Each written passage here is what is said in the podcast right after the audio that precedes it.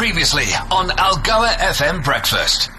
Worrying times lie ahead for communities dependent on coal and gold mining.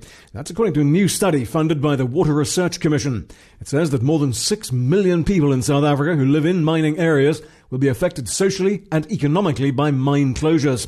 The study, quoted by Business Day, calls on government and companies to think about the social risks that will accompany the closure of coal mines as we move to greener energy.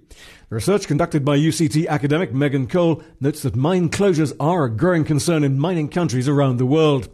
And nor is it just about coal. Numerous of South Africa's gold mines are nearing their end of life phase, and platinum too is likely to decline as we shift to electric vehicles. Business Day notes that Coronation, one of South Africa's largest asset managers, has already completely disinvested from the platinum sector, predicting a steady decline in demand.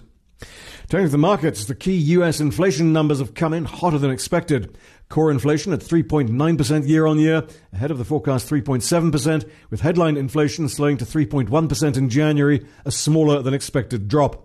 This has thrown suggestions that the Fed might cut interest rates in March straight out of the window, and there's now serious speculation that a rate cut in May might not happen either. As ever, what happens with inflation and interest rates in the US has implications for us down here at this end of the planet.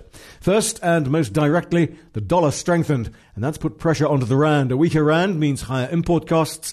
That fuels inflation here too, which means less of a chance of an interest rate cut here anytime soon either.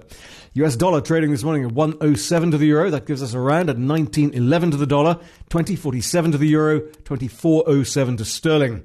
And stock markets don't like high interest rates either. The JSE All Share ended down 0.9%, the top 40 down just over 1%. London's FTSE down 0.8%. In New York, both the Dow and the S&P 500 down 1.4%, the Nasdaq down 1.8. Tokyo this morning down 0.7%, Hong Kong up just 0.2%, Sydney down just under 1%.